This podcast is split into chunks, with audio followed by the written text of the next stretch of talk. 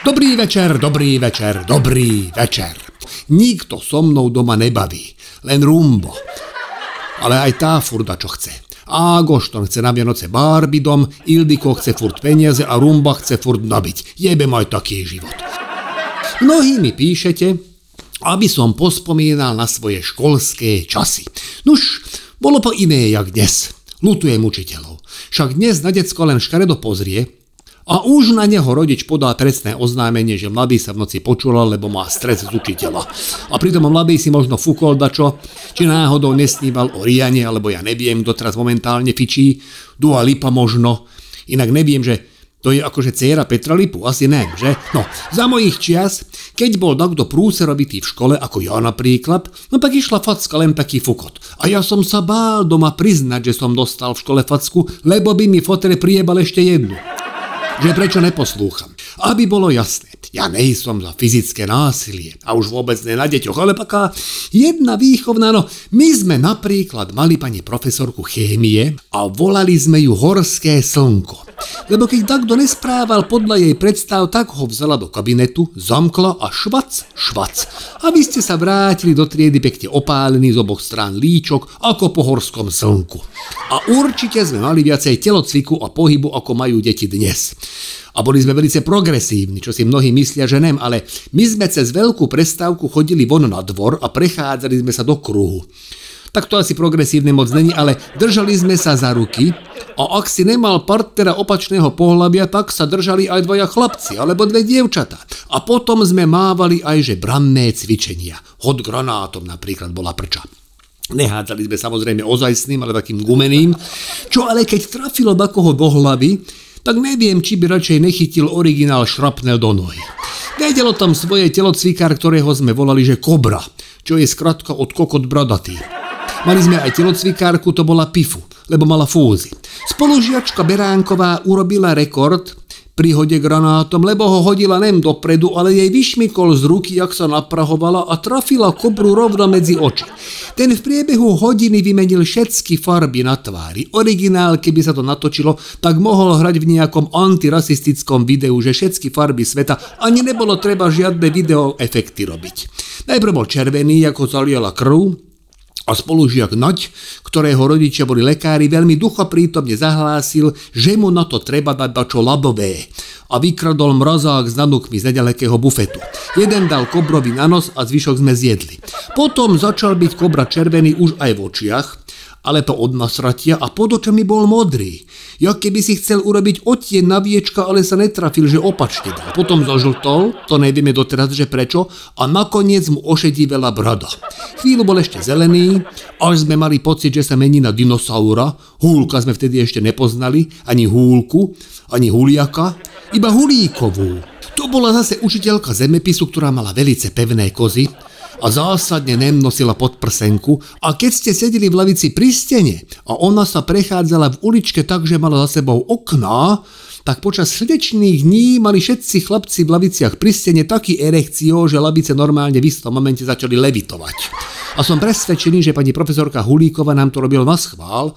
Asi ju doma nemal kto trtkať, alebo jej starý nikdy nepochválil kozy, a ináč fakt, že pekné, no tak sa potrebovala trošku predviesť. Pred hodinou zemepisu bola vždy taká bitka, že kto bude sedieť pri stene a väčšinou to dopadlo tak, že všetci chlapci mali prístenné sedenie. Dievčatá boli pri okne, okrem spolužiačky Pavlíkovej, ktorá už v tom čase mala jasno v tom, že keď bude veľká, tak bude lesbička.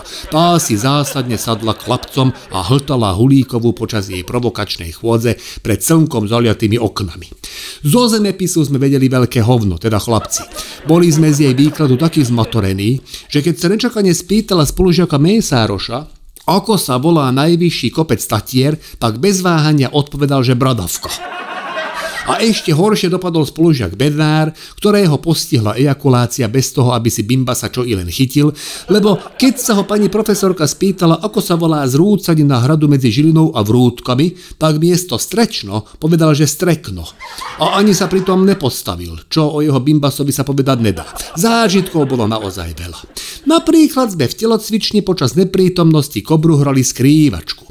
Náš vedchý spolužiak Grác nás poprosil o pomoc, aby sme ho schovali do švédskej debny.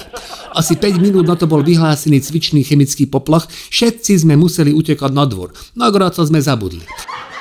Ešte šťastie, že to bol iba cvičný poplach, lebo 25-kilový grác nebol schopný sám dvihnúť vrch švédskej debny, aby sa dostal von. Jeho otec a mama asi titul rodičia roka nezískajú, lebo až na druhý deň ráno starému Grácovi nesedel počet detí v aute, keď ich viezol do školy. No tak zase žiadny veľký problém. Malý Grác už v škole bol. Našli ho v telocvični úplne vystrašeného a všetkým rozprával, že v noci počul strašné zvuky a že po telocvični behal nejaký bosorák a týral do jakú rešťastnicu, ktorá skúčala celú noc od bolesti. Vyšetrovaním sa zistilo, že to bol školník Fekete, ktorý tam v noci prášil profesorku Pazdierkovú a keďže boli obaja tak trochu úchylní, tak vyvrcholeniu potrebovali kladinu, kruhy a medicimbal. Ale úplne najlepšie spomienky mám na mliečnú výživu. V rámci komunistického programu Zdravej mládeže nám každý deň dali pol litra mlieka v sáčku so slamkou a jeden rožok k tomu. Bukovský by mal asi iný názor, že čo je zdravá výživa, ale zase jeho už aj tak nikto nepočúva, takže kto vie, kde je pravda. Ja neviem, aký mala na mňa mliečna výživa vplyv, ale jedno je isté. Nikoho sa nepýtali na laktózovú intoleranciu. Lebo to bolo tak nejak jak keby ste sa takoho v 1980 tam spýtali, že či nemá COVID. Rožok som zedol, lebo väčšinou bol ešte teplý a chrumkavý, ale sáček s mliekom sme v rámci našej partie vedeli využiť aj lepšie. Keď ste ho pustili z druhého poschodia z okna triedy tak, aby padol tesne pred dakoho, tak to bola čistá radosť. Teda pre nás. Pre toho ostriekaného mliekom nem. Raz to schytala pani učiteľka Rozmarínová rovno na hlavu, našťastie mala v rámci účesu obrovský drdol hore, ktorý dopad toho mlieka zmiernil, ale na nejakej sponke sa sáčok trhol a to mlieko ju zalialo po ksichte, takže vyzerala jak pornoherečka vo finálnej fáze nakrúcania.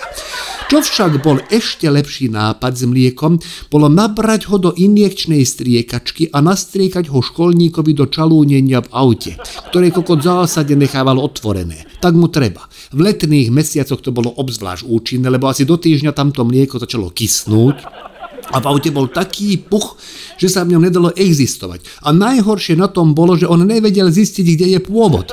A pritom stačilo vymeniť sedadla. Ale on sa rozhodol, že vymení celé auto. Naozaj netuším, že kto ho kúpil, ale je mi ho lúto.